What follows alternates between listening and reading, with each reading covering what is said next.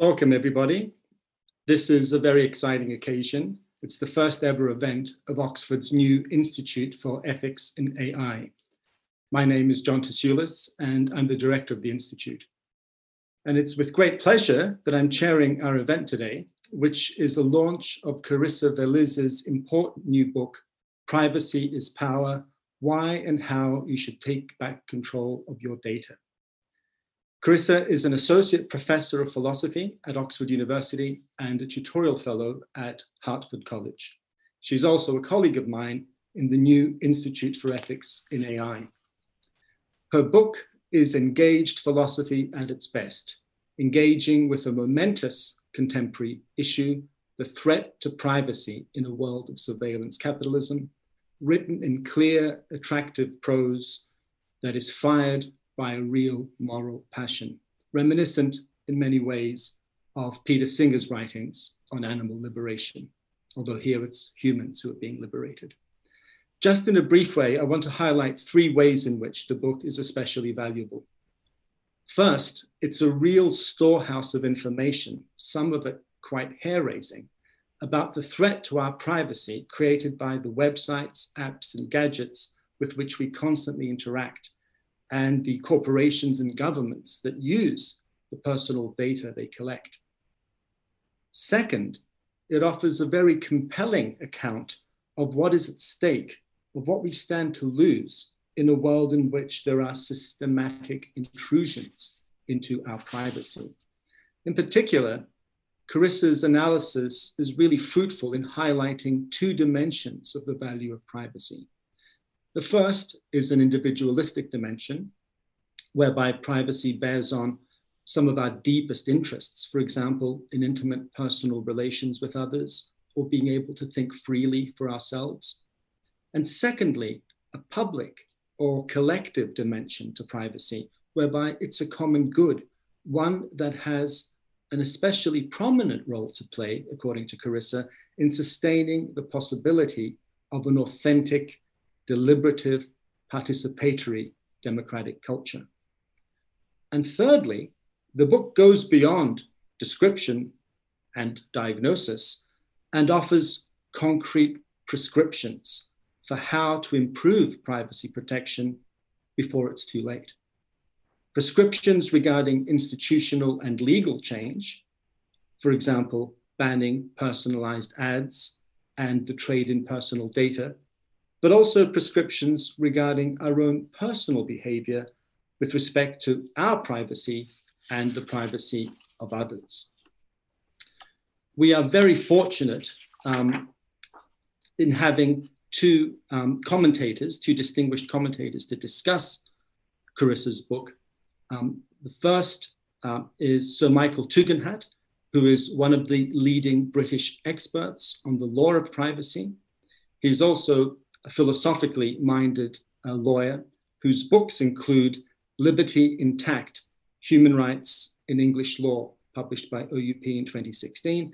And I understand that he is um, about to publish another book in French on unjustly neglected intellectuals, a category in which most academics probably feel they belong. So it should get a wide readership.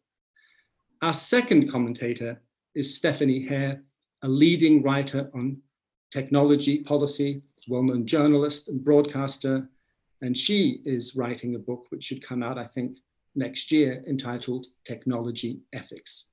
So thank you to both of them for coming today to discuss this important new book. There will also be a Q&A session afterwards. So please, if you do have a question, pop it into the YouTube comment section. But first, I'm going to ask Carissa to give us her view of the main point and purpose of this great book that she's written. Carissa. Thank you so much, John. Thank you for your words, and thanks everyone for, for being here, particularly John, Michael, and Steph. It's wonderful to have such good company to talk about these issues that worry me so much. So maybe I would like to tell you a bit about how I came to this topic. I um, six years ago, I was deep in the archives of uh, the Spanish Civil War, researching my family history. And I dug out many things that my grandparents had never told me. And I was with my mom and we started wondering, you know, whether we had a right to know these things. And I looked to philosophy for some answers. And I felt unsatisfied. And in that same summer, Edward Snowden came um, up with his revelations. And I thought that was so important. And I wasn't sure that philosophy or the world had the tools to think about the significance of these revelations and what they meant. Eventually, that led me to write my dissertation on the ethics and politics of privacy and to read as much as I could about the topic. And with this book, Privacy is Power, I, I wrote the book that I wish I had been able to read at the time. It's a book that's very concise, it's short, and it really goes to the point. I think we are at a crossroads. It is urgent to fix our privacy landscape. And so the first chapter goes through a person's day just to illustrate how much data we're losing. By this point, everybody knows more or less that we're losing data. But do we know to what extent and exactly how it's being collected and how it's being used? In many ways, it's, it's very surprising. Even privacy experts get surprised by some of the details because most of the practices that go on are very unknown to the public at large and even to privacy experts because they're very experimental and companies typically don't advertise what they're doing exactly. So I'll, I'll, share a couple of examples just to give you a taste of the kind of thing that you might find. If you have a smart car, when you drive, your seat is actually recording your weight. And that information could be sold to insurance companies, to uh, prospective employers, who knows. Another example is when you go into a store and there's music in the background, there might be audio beacons being transmitted that your phone picks up even though we can't hear them. And that's to identify you as you and the same customer. So that's if, if the company wants to know that you know you saw an ad in the morning um, on your laptop that you went to the store in your neighborhood and you bought that product that you saw an ad for. And the way they triangulate that data is through these audio beacons that can be broadcasted in music and tv and that we, we don't know about then um, the book explains a bit how this came about. It's just such a weird system that we have, the data economy. Here are these this enormous industry that is earning so much money off of our data. And how did how did that happen? Who had that idea and how did it come about? And it explains a bit how Google was a main protagonist in this story and how they really developed the whole concept of personalized ads and how the data economy took off at a moment in which the United States government was considering regulating data along some of the lines that the GDPR has, um, has implemented many, many years later. And then came 9-11, and suddenly privacy wasn't that important anymore, and security really took the stage. And our privacy legislation got shelved. And then okay, now we have the situation and what does it mean? Why is it important? Many people have the idea that privacy is just a personal preference, that if you're not very shy and you're not a criminal, you have nothing to fear, nothing to hide. And so it's up to you whether you want to be careful or not. And the third chapter is really about how that conception is very misleading. In fact, privacy should be a political concern. It's a collective matter. It's really not a personal preference or an individual matter or much less so. And I take this idea from the philosopher Bertrand Russell that we should think about power as energy. One of the characteristics of energy is that it can transform from one thing into another. And in the same way, power can transform from one type of power into another. So there are three kinds of power that we're very familiar with in history, and that's economic power, political power, military power. If you have enough money and the system doesn't work very well, you can buy votes, you can buy politicians, or you can you can have an influence in politics in a way that shouldn't be allowed. If you have enough politi- political power, you can uh, get yourself military power and so on. And I argue that there's this fourth kind of power that kind of crept up on us, and that's a power related to having too much personal data. And it's a power that is related with having the ability to influence behavior and predict the future. So the reason why it crept up on, on, us is because we thought that we would identify monopolies as long as um, there was a company that could increase their prices without losing customers. And here we have companies that are free, but are really charging their data, or, or rather um, collecting our data from us in return and our attention. And they can come up with very abusive um, policies and change them at will without even notifying us and without losing consumers. But we didn't identify them as monopolies because it wasn't a matter of price in, in the traditional sense. So really, we should think about personal data as power. And if we give it too much personal data to corporations, then the wealthy will rule. If you give too much personal data to governments, we risk sliding into some form of authoritarianism. And I argue that for democracy to be strong, we need to have control over our personal data as a collective, as a citizenry. And one of the things I, I, I narrate in the book is, is how creepy data science can be. Really, I mean, you, you, you have these data scientists who are creating kind of avatars of the population. They have like a like a reality um, game of the population, and they try things on these kind of virtual zombies. And whenever it works, then they try it on the real population. And you might think, well, you know, I'm an intelligent person, I read, surely I won't be affected. But when you are influencing millions and millions and millions of people, really, it doesn't take a lot of influence to be able to sway an election. We have to think that some elections are won and lost on the basis of a few hundreds or thousands of votes. And to make that difference is, is, isn't impossible. In fact, Facebook published a study in Nature in 2010, if I remember correctly, in which it showed that just by showing ads to people to remind them to vote, they could increase voter turnaround um, by about 4%. And that, that could sway an ele election in itself. And the scary thing is that we don't know who Facebook shows these ads to. There's no kind of auditing. And in fact, they have used this kind of I vote button in many elections without, we, don't, we know that not everybody saw the ad and we don't know what criteria Facebook used. And with the coming elections now in the US, this is something outrageous that should really concern us because the rule of law has to be more robust than just having trust that Facebook won't abuse their power. So the gist is we've given too much data to corporations and they have too much power. And what's special about this book is that it's the first one to really call for an end to, to the data economy.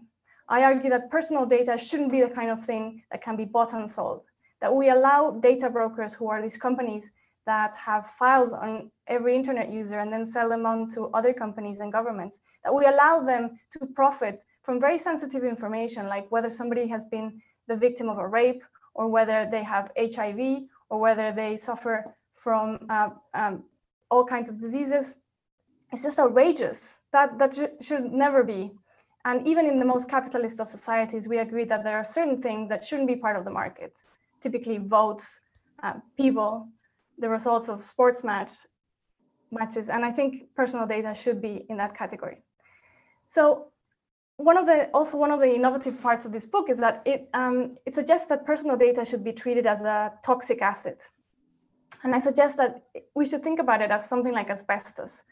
It is poisoning individuals by making us vulnerable to harms like extortion, like data uh, theft, like identity theft, like discrimination. And it's poisoning societies by undermining equality. We're not being treated as equals. We're being treated on the basis of our data and by undermining democracy.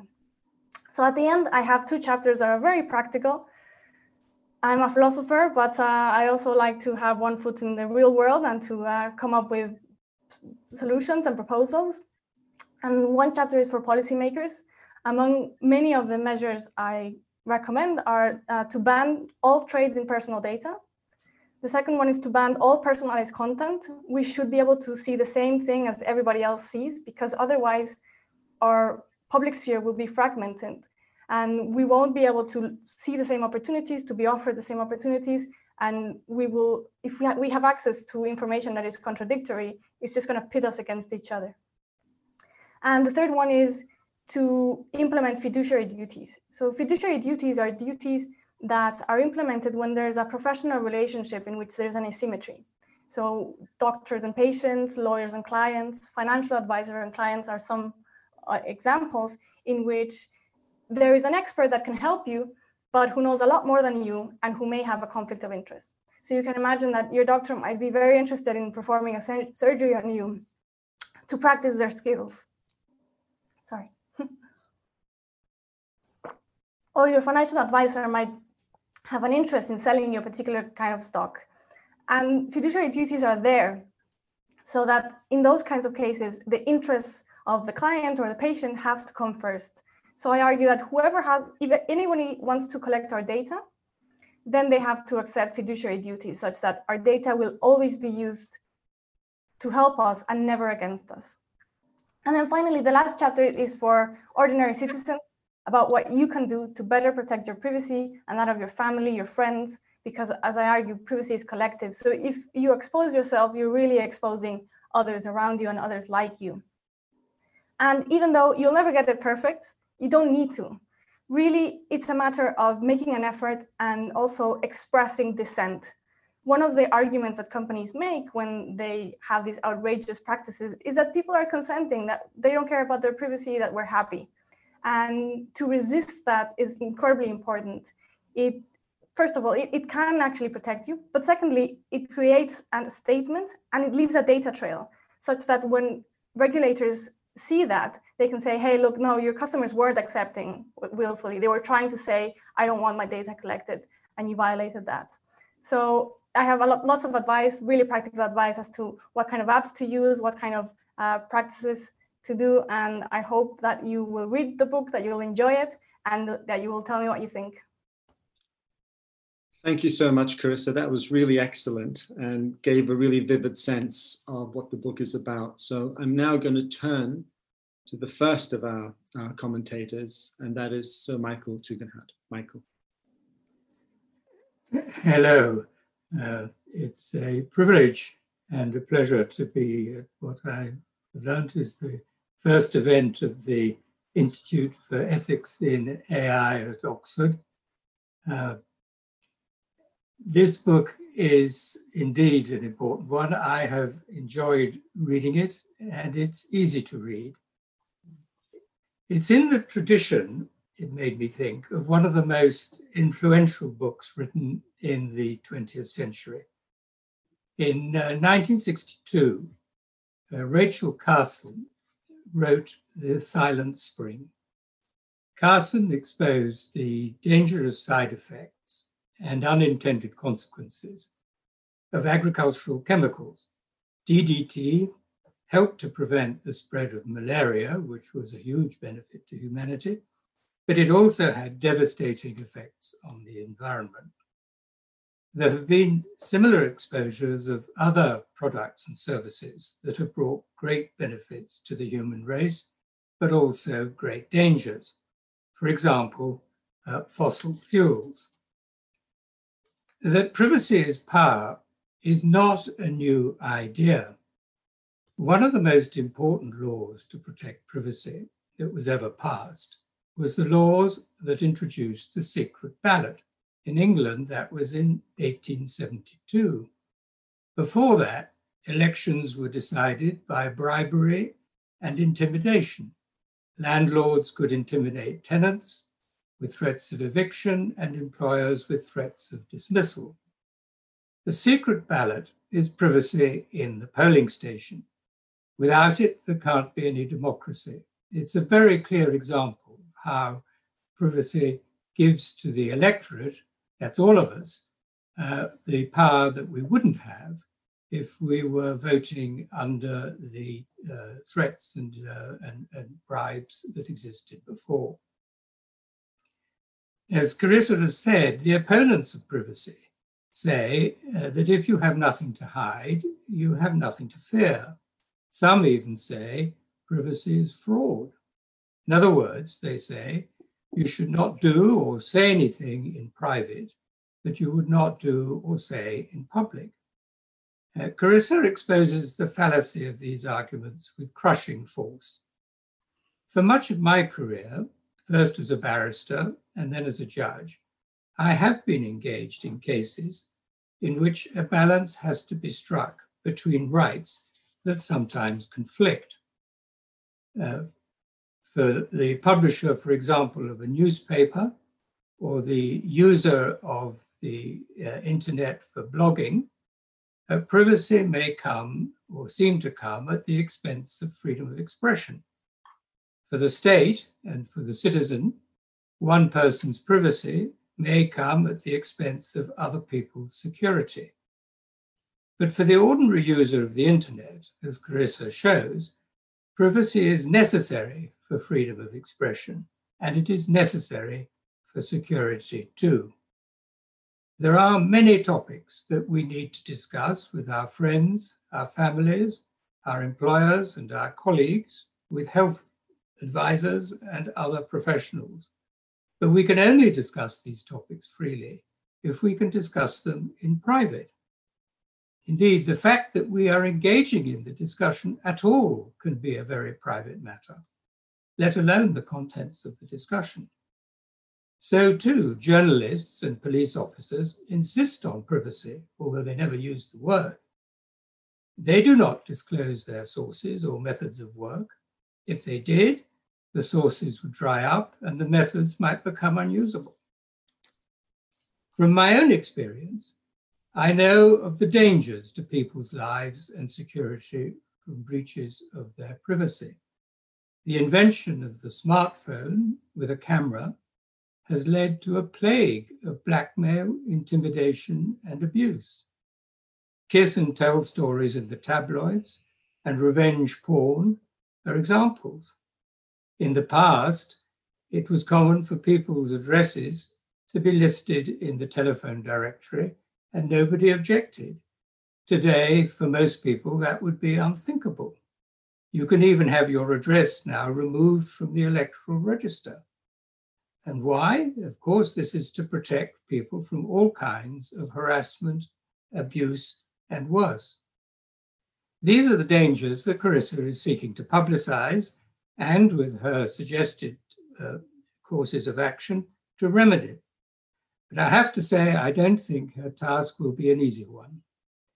Agricultural chemicals and fossil fuels have also brought huge benefits to mankind. They both help feed the world, and fuel keeps us heated and mobile. That is why they're still in use, in spite of the damage that they do. The bartering of personal data which is what uh, we are discussing tonight, is similarly a two sided invention. The advantages which the internet has brought us are obvious. That is why we click the consent button with little hesitation. If you want to buy this book online, you will have to consent, or perhaps you've already consented, to the use of your data by the bookshop and by others. And look too at the privacy policy on the websites. For example, the most honorable not for profit bodies, such as Oxford University, have cookie policies which are not consistent with Carissa's recommendations. Universities do not turn off the heating to save fuel, and they do not abandon their cookie policies. But something has to be done. The solution to the problem will come, but it will only come if people are informed, as they will be if they read this book, and if they uh, put uh, the matter at the forefront of their concerns. Two days ago, as it happens, the Director of Public Prosecutions, Max Hill, Queen's Counsel, made a speech. It was entitled, The Internet of Things is Helping to Provide Key Evidence in Criminal Trials. That was also my experience as a judge in criminal trials. I saw many horrific murder cases solved by the use of mobile phone metadata, DNA, and other information available only from the internet. In those cases, it was hard to imagine how uh, the crimes could have been solved in any other way. There were no witnesses and no fingerprints. What Carissa has done is to highlight the price we pay for these enormous benefits. It's a very unusual book. It is written by an Oxford philosopher, but in spite of that, it can easily be read by anyone. This is no small achievement. Uh, some readers might find it surprising, or they might even think that it's exaggerated. But do not doubt what you read. I know from my own experience as a judge and as a barrister how much of what it contains uh, is true. It really is. And if you care about your freedom and security, I urge you to read it too. Thank you. Thank you so much, Sir Michael. And I can't emphasize enough how right you are, what an achievement it is for academics to write accessibly. And this book certainly is a very accessible book. So we're very lucky now to turn to our second commentator, Stephanie Hare. Stephanie. Um, thank you very much. Um, that was a wonderful review by Sir Michael. And um, I wanted to hold up the book just so we can look at it and celebrate it again this is um, such an achievement. So I congratulate Carissa for writing something that is so accessible. And I have many, many thoughts to share. So I'm just going to dive right in. I would recommend this book to people who think they already know this topic, um, of which I was one of those narcissistic people. And I found myself underlining pretty much on every page. So, as somebody who's a supposed expert, I learned a lot and was challenged a lot by this book. But I particularly think it will be of value to people who think they don't need this book. Anyone who thinks that they have nothing to hide, nothing to fear, would really benefit from this book. And also, I think younger people, because I think some of my assumptions of why I thought I didn't need to read this book are because I've lived through so much of what Carissa so ably summarizes, which is 9 11 and the changes that were brought about in the United States by the Patriot Act and that history that she gives, the contextualization of really not just the surveillance capitalism model that Shoshana Zuboff discusses in her book and that Carissa does a very excellent job of bringing to our attention here, but also the very genuine good intentions that I think a lot of liberal democracies had in the wake of 9 11 and the power and promise of data to fight crime, to fight terrorism, and we're seeing some of those arguments revisited today in a fight against a pandemic. So I think having that historical context for people who are perhaps younger, um, and I'm thinking of all the people who might be wondering if they should read this if they're studying at university or even in high school, um, or their parents or their teachers, this is a really great introductory text that also is surprisingly useful for experts. So you will hit so many different levels of knowledge and curiosity and assumption challenging with it. Um, it's great if you have if you don't have the scars of the 2016 US election and Brexit referendum, if you don't have the scars of 9/11, if you don't have the scars of finding out how your data that you were perhaps putting with very good faith onto the internet in the 2000s and 2010s, um, this is a nice review for why some of us are so so concerned about this. And for those of us who have lived through it, as I say, there's still quite a lot in there that that is re- really new. Um, I like this idea, this question of is data something we should be thinking about as a question of ownership or as a human right?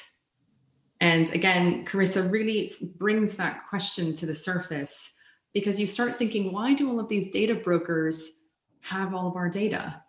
I don't transact, you don't transact ever directly with the data broker. Yet they are able to buy and sell our data, and we can't stop them from doing it.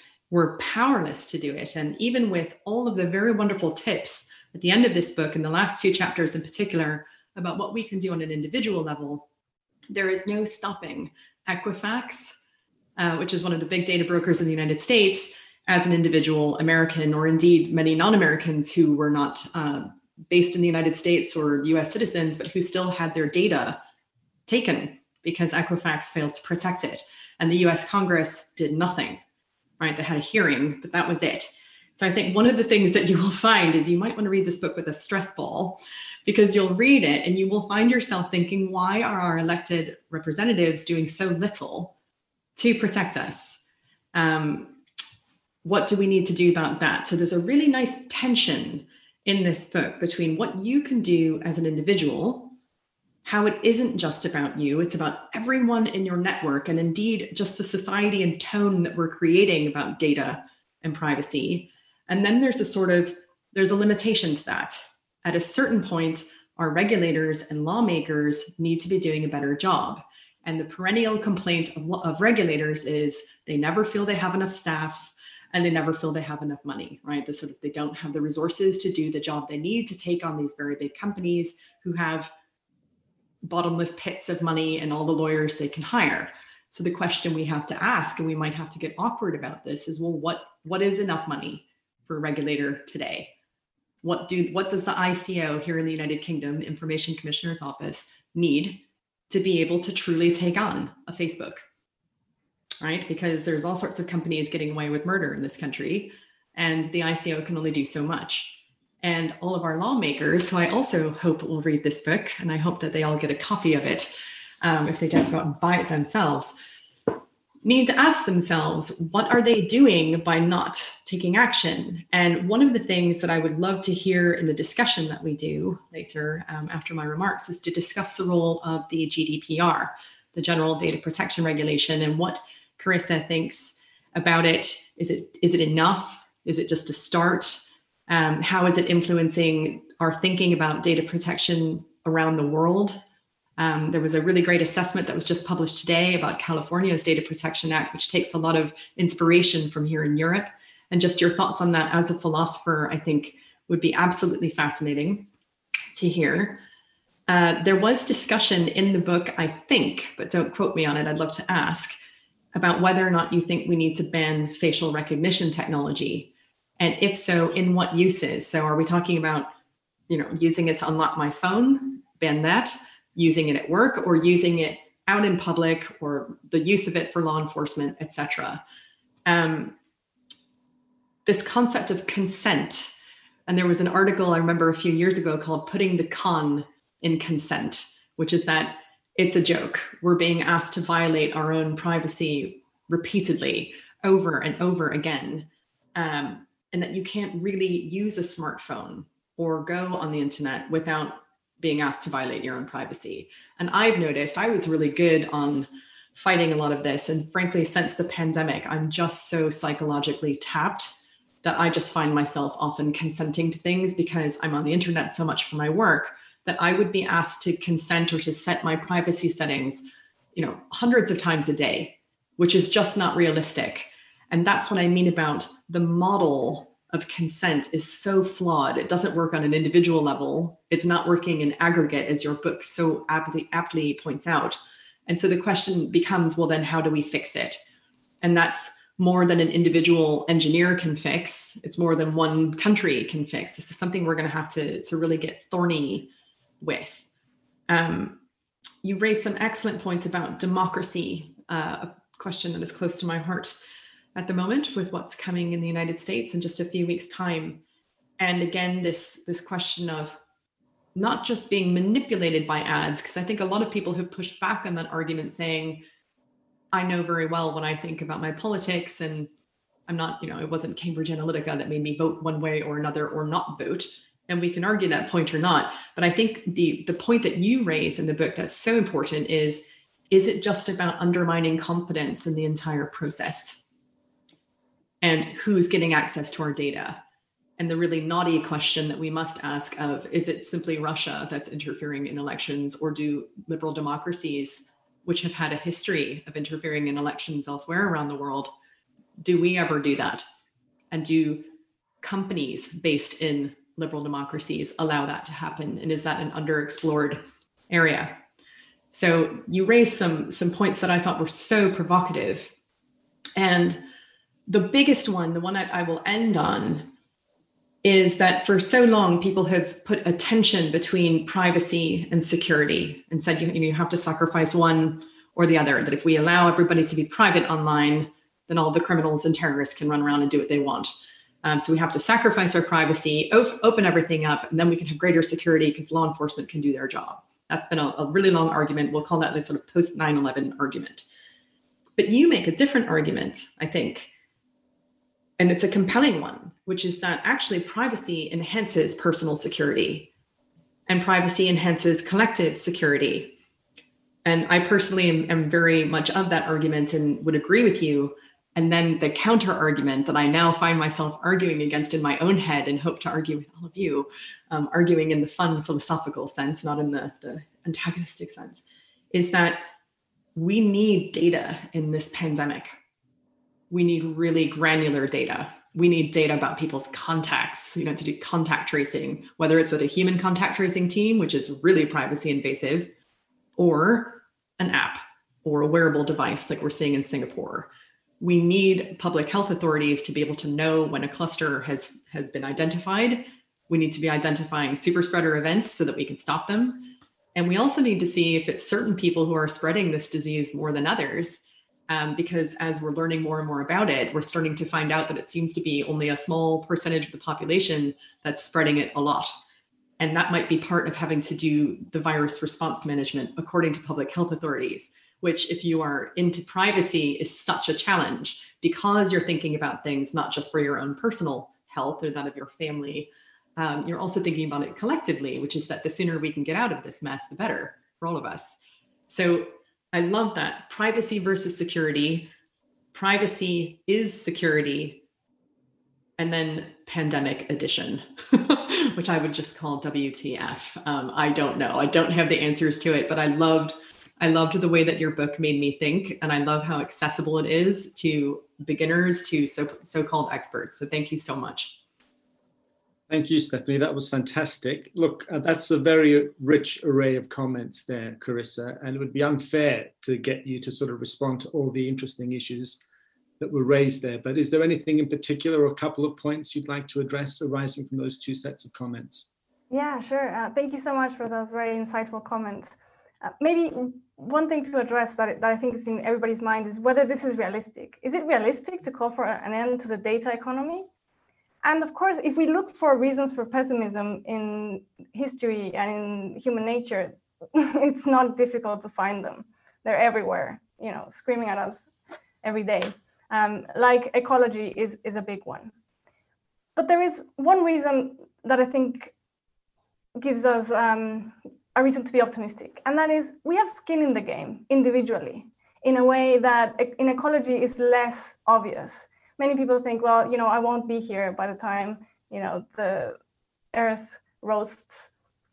But with privacy, it's becoming more and more obvious how people are at risk. So in a recent survey that I carried out with Siân Brooke uh, from Oxford, we found out that about 92% of people have had some kind of bad experience related to privacy online. Sometimes it's identity theft, sometimes it's public humiliation, um, doxing, all kinds of bad experiences. And that really makes people realize the risk that they're engaging in when when they give up their privacy in a way that we don't realize that that, that immediately about ecology and also even though privacy is collective there is also this individual side in which um, hopefully that can motivate people to act and there are some examples of people overcoming barriers and coming together and organizing and being very successful. The one I give in the book, but there are others, is the ozone layer. You know, a few decades ago, it was in a really bad shape. We came together, we realized this, we banned CFCs, and today it's recovering and it will completely recover in a few years. So that is an incredible success story and an example of, of the things that we can do when when we put our minds to it. But there are others. If, if you think about child labor at some point it was unimaginable for it to go away and yet we we change things and we change rules and even though today particularly in the context of the pandemic the digital economy seems so entrenched we should bear in mind that it's really very new and there's still a lot to be digitized and that this is very brand new and there's a lot of i mean a lot of opportunity to change it in time um, about the gdpr i think that that's also probably people are wondering about that I think it was a magnificent thing. You, you know, three years before it happened, nobody thought it was even possible. Everybody just laughed. And that it came to be was an incredible achievement. And it really put privacy in the minds of so many people. And it made companies have to change so many things and deal better with data and think about it and realize that personal data is a liability for companies. So in a way, it's it's wonderful no, it's not enough, not nearly enough. We need to go way beyond that. One of the main problems is, as Stephanie said, that it deals, it, it's, it's based on consent, and that doesn't make any sense for many reasons. One, it's too burdensome for the individual. Two, there's no way of informed consent when you don't know what kind of inferences can be made from that data, and not even data scientists can know. So when we speak about consent, like how are you consenting if you have no idea what you're consenting to? And third, because personal data is collected in this way, it's not okay for you to consent to give your data when your data includes data about me. So when you know, my family gives up their genetic data, they're giving their genetic data of, of me, their, their siblings, their parents, their kids.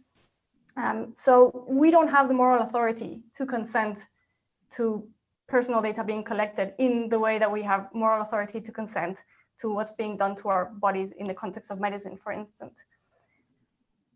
Um, regarding the question that, that uh, Stephanie mentioned about whether liberal democracies also interfere in elections in other places in the world, I think that is indeed an un, that's something that's understudied and that we should pay more attention to. We know that there are many data firms out there similar to Cambridge Analytica, hundreds of them, and we should really be looking at what they do exactly and whether it's okay. And then finally, this argument, the, the post 9-11 argument and in the, and the context of, of COVID, I think that it is a false dichotomy to think that we have to choose between security and privacy. And in fact, when we sacrifice privacy, we sacrifice security. And here, one example is because the internet, the internet is very insecure, and it's very inse- insecure to allow for data collection. It's, it's, it's kind of conscious, a conscious decision. But making the internet so insecure means that we're all at risk. So if hackers hacked even just 10% of electrical appliances in a country, they could bring the electrical grid down, and that would put the country in its knees. So it's it's that risky to have bad privacy practices. And with regards to the coronavirus pandemic, of course, of course, there is a debate to have, and in some cases, you do need to give up privacy in order to get some benefits. I mean, obviously, when you go to the doctor, if you don't tell them what's wrong with you, you're not going to take, you know, get the care that you need. But at the same time, I think that because it's such a sexy debate, it distracts from, sorry, from the main point that we need medical solutions. You know, we need a, a good testing system, which we don't have. We need mass testing, and we need protective equipment for the right people, and we need social distancing, and we need medicines, and we need a vaccine.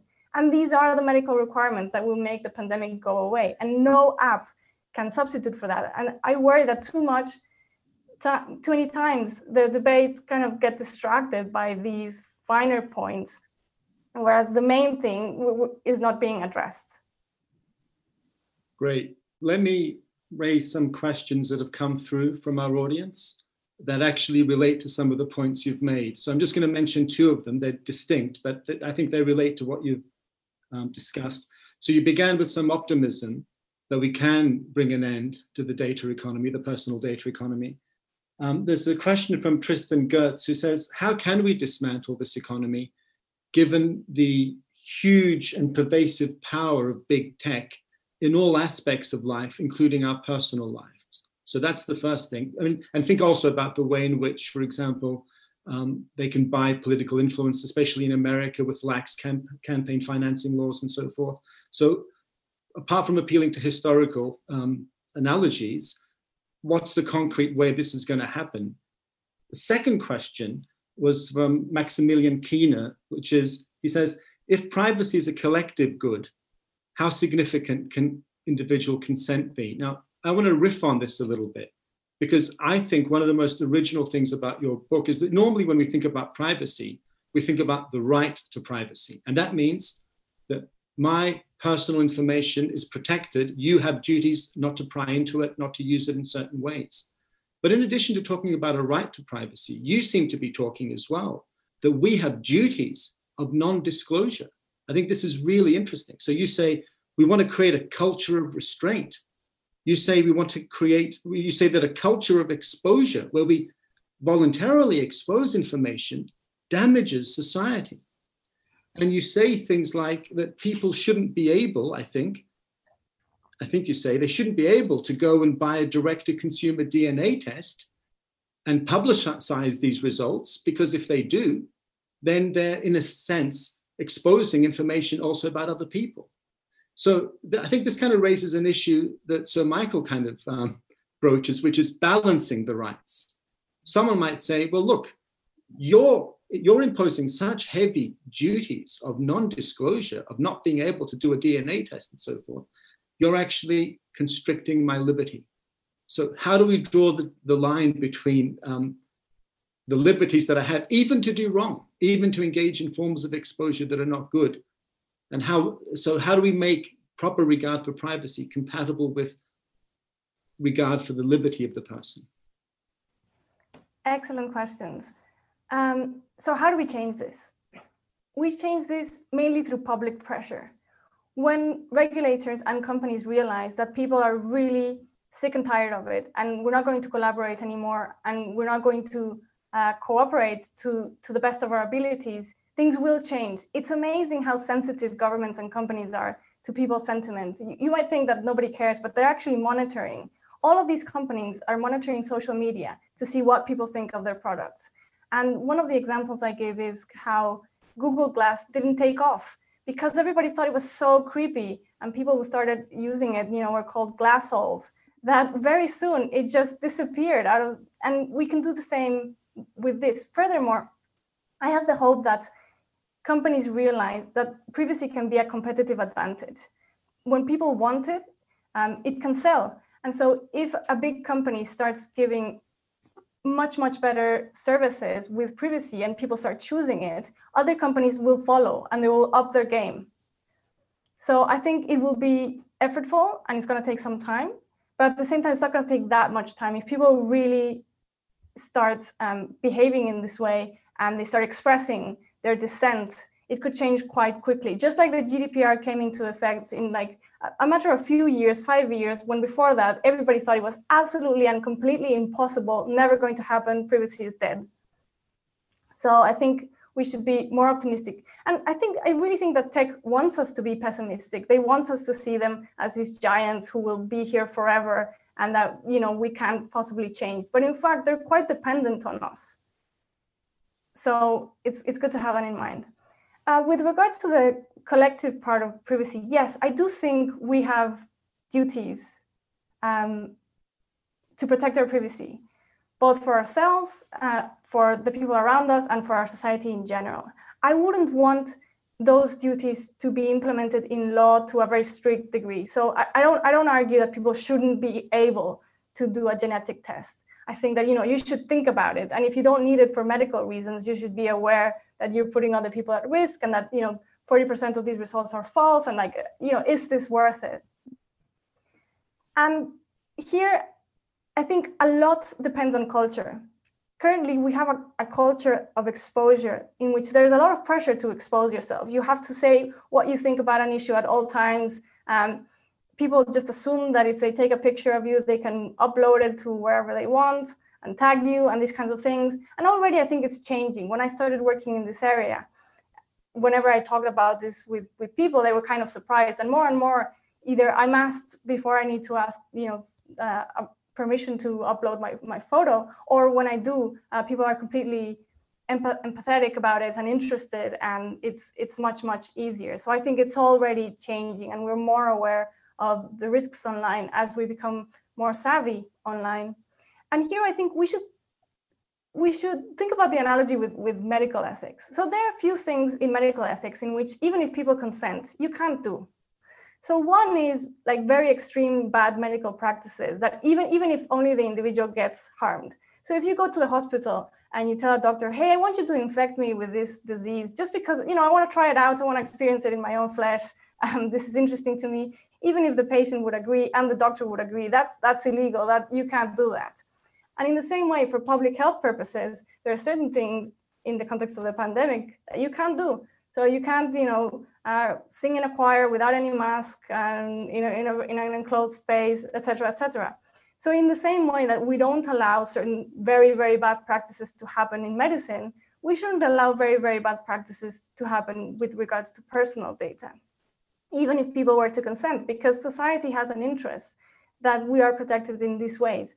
And I think this doesn't need to be extremely stringent. So you don't need to feel like your uh, liberty is is being limited, just as you generally don't feel that your liberty is being limited because you're not allowed to go to a doctor and ask them to infect you with a, a deadly disease. Okay, let me ask you something about you say a culture. So there was one question from Ross Jones who says, look, there's cultural variation in the importance people attach to various aspects of privacy the book is very hostile to personalized ads. You say at one point um, they have to stop. Yeah, page 126. Um, Ross Jones says that in China, um, people have a more favorable attitude towards personalized ads. So, you know, number one, what's wrong with personalized ads? And number two, mightn't there be legitimate cross cultural variation in how we regulate things like personalized ads? Personalized ads don't seem too bad on the surface. They seem like okay. So companies get to sell the products and you get to see ads that are relevant to you. Everybody wins. But the cost is not apparent. If that were the whole deal, then I would be totally in favor of personalized ads. But the risk is so high and the disadvantages are so high that the benefit might not be worth it. And the cost is that people will misuse that data to target people in ways that are very unfair, either because they're going to target them for their vulnerabilities. So you identify who is a vet, a veteran, and then you sell them payday loans that are going to put them in a very bad position, or because that data is going to be used to target political propaganda that is going to inflame the population and it's going to pit people against each other. And one of the things that we don't realize is that we don't have unmediated access to reality. Most of what we know about the world, we know through our screens.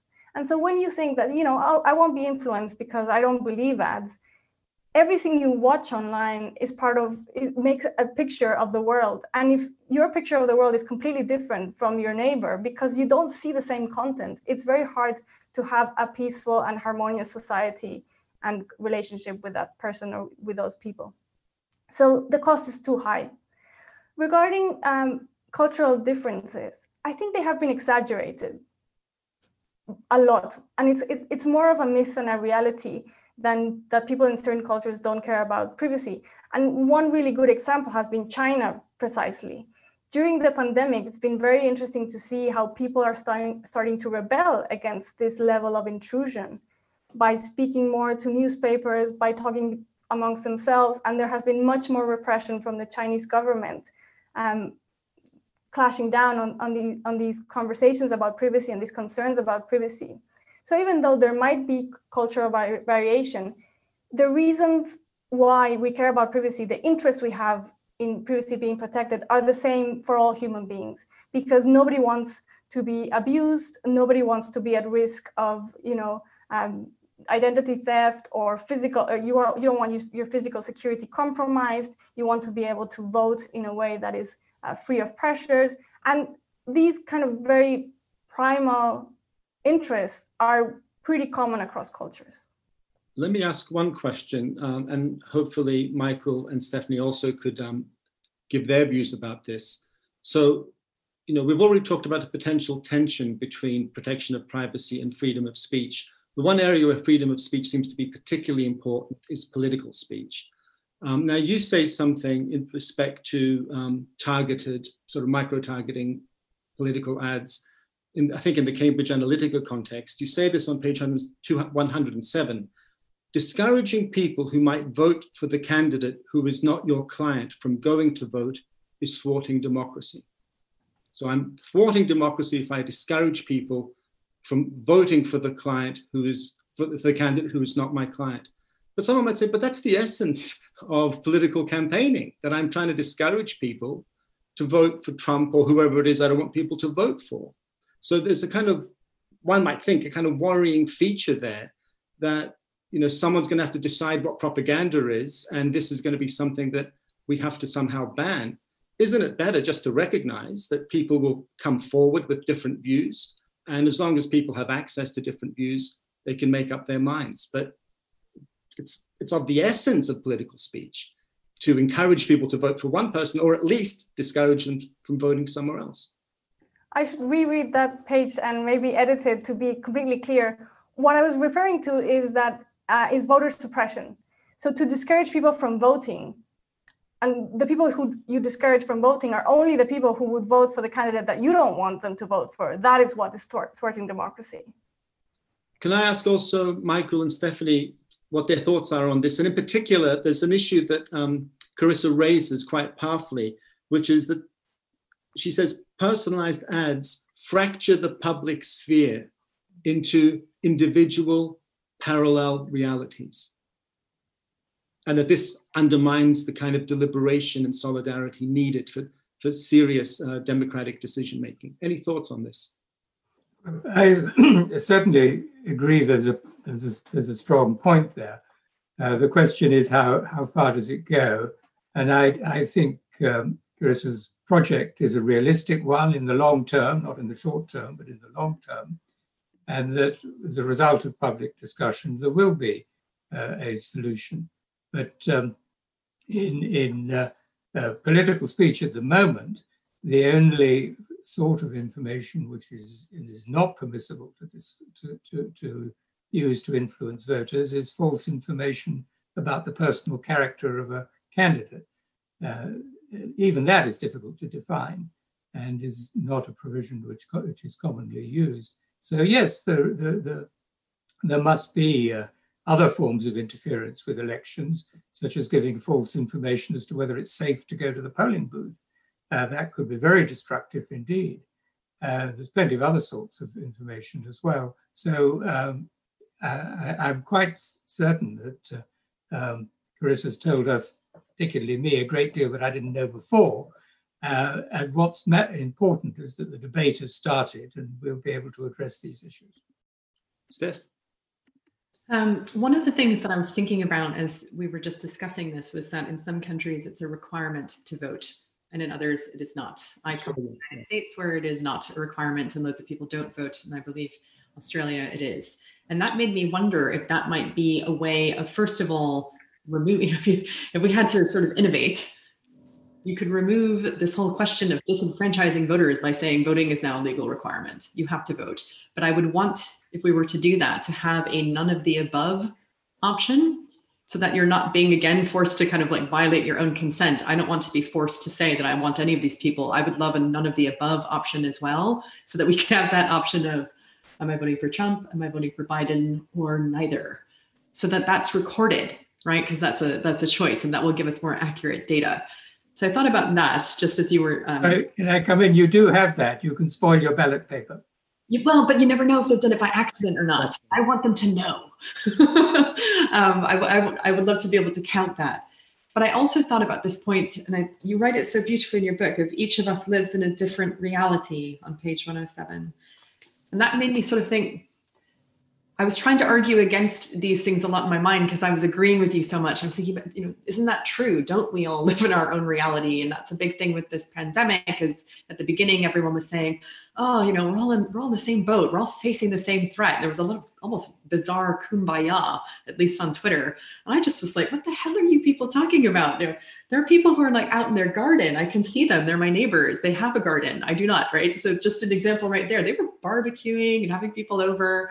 Um, and if you have little kids versus teenagers versus if you're living on your own, you're having a totally different pandemic. If you're six months furloughed at 80% of your salary versus you've lost all your work.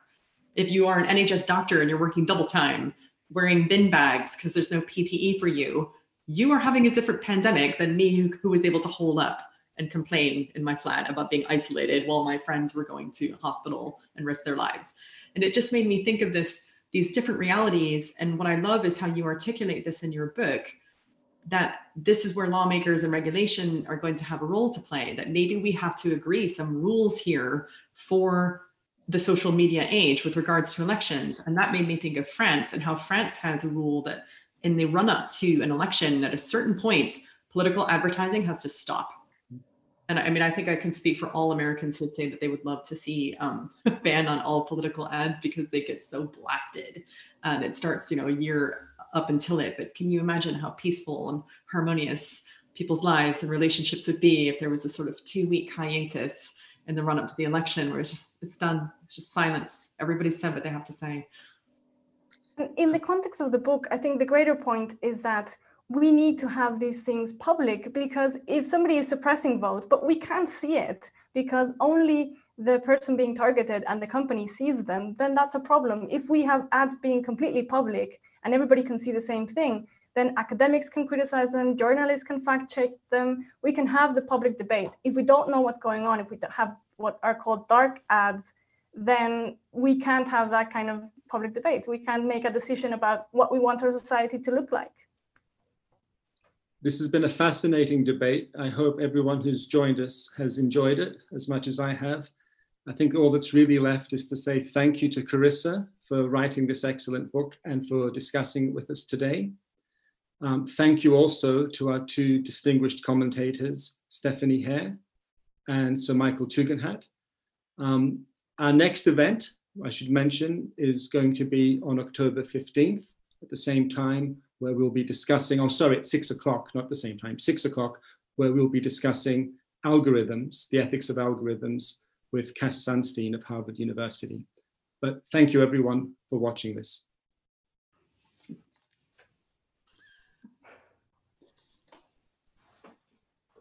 Had to get that last screen